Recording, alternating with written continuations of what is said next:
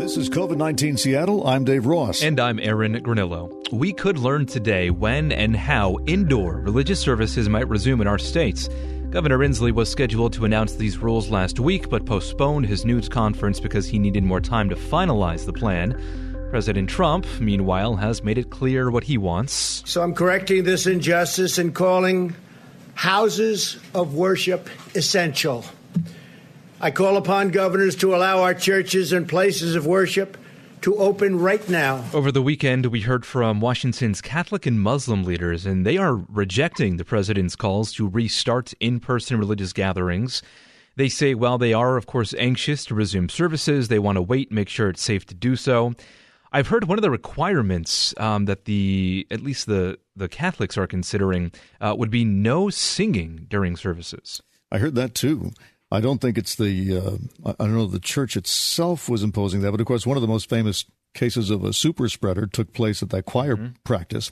So that might be one of the consequences. I suppose you could argue that if people are spaced far enough apart, it wouldn't be a problem.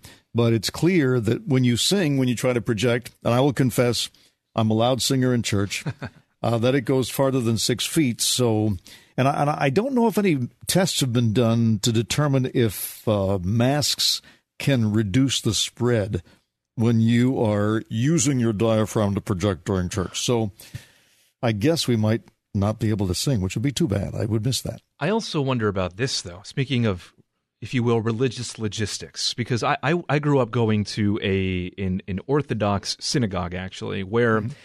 When you read the Torah scroll, singing is part of it. You don't yeah. just read it; you sing right. it. I mean, it's the same, I'm sure, in, in church services and also, of course, uh, in Islam. I mean, you you sing your services. You don't just read the words. Right, and it's the same in the uh, in the Catholic Church too. Although the the the person who is singing the Psalms, for example, from the podium, that's no problem because mm. he's far away or she's far right. away.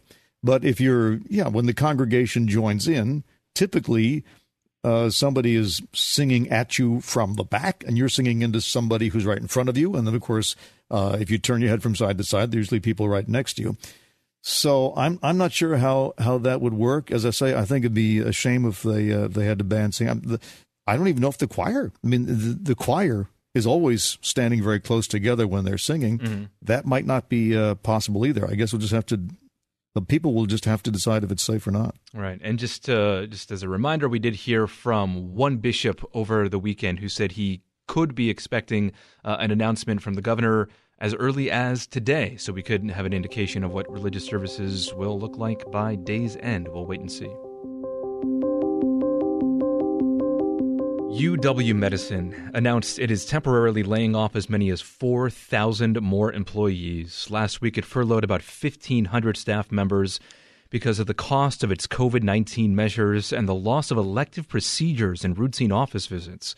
This new round of furloughs involves members of unions. They are expected to be off the job for anywhere from one week to two months. UW Medicine President Dr. Lisa Brandenburg says the furlough should not affect care for coronavirus patients and other vital services. Based on the financial impact of the COVID 19 crisis, we have had to make some tough decisions. But Dave, this affects 15% of the workforce. When I hear this, I just think about, you know, potentially 4,000 more workers who will have to now file for unemployment yep. in a system that is already in a lot of ways incapable of handling it. I'm assured that these healthcare workers are only being furloughed so if, if there is a second spike, uh, another outbreak, they can be called back in.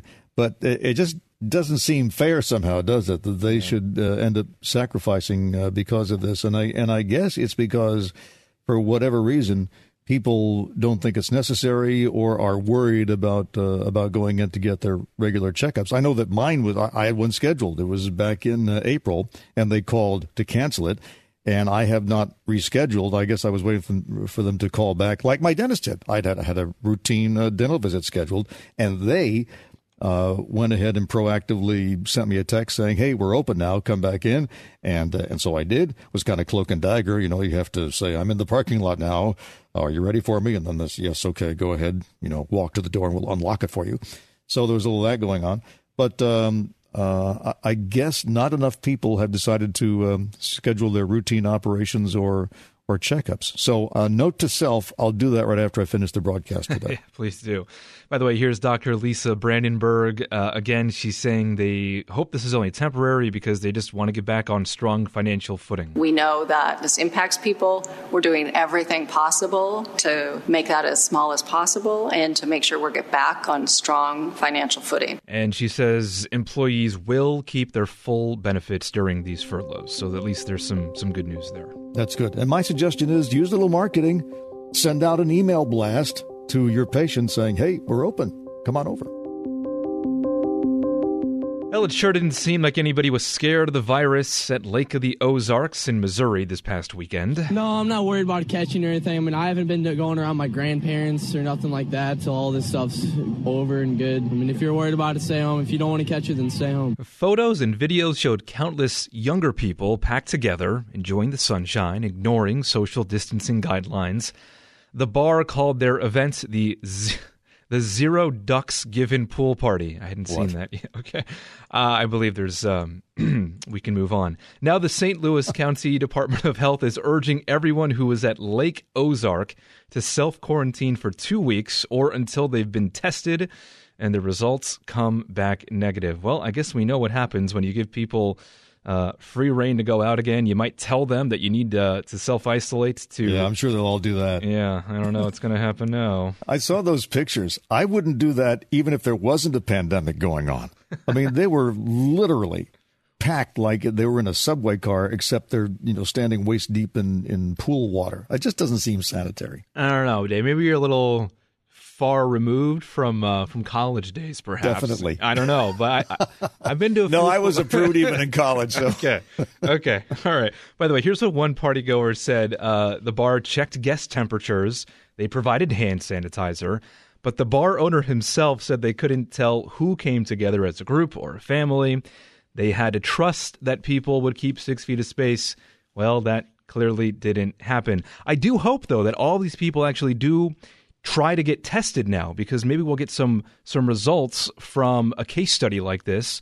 And hey, I mean, if thousands of people went out to a pool party and only a small fraction come back positive, that means we're all allowed to hang out in the water again. That's right. right. Then it wouldn't be a problem. Maybe the now I'm not sure because I only saw the the picture that got the most coverage, which was that I think it was in a swimming pool at one of those resorts. Mm-hmm. Uh, Lake of the Ozarks is a pretty big place, right? So if uh, there there may have been other areas where you had a lot more distance and people didn't get sick, I don't I don't have a lot of hope that there's going to be a lot of self reporting going on mm-hmm. as a result of this party, and it, and it could well be that if you're if you're talking about a group of young people.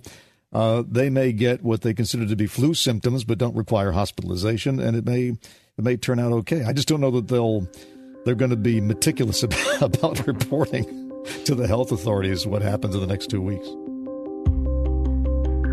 We will be back tomorrow and every day after with a 10 minute rundown of the daily local news. You can subscribe to this podcast and you can also find our news coverage on mynorthwest.com or listen live at 97.3 FM.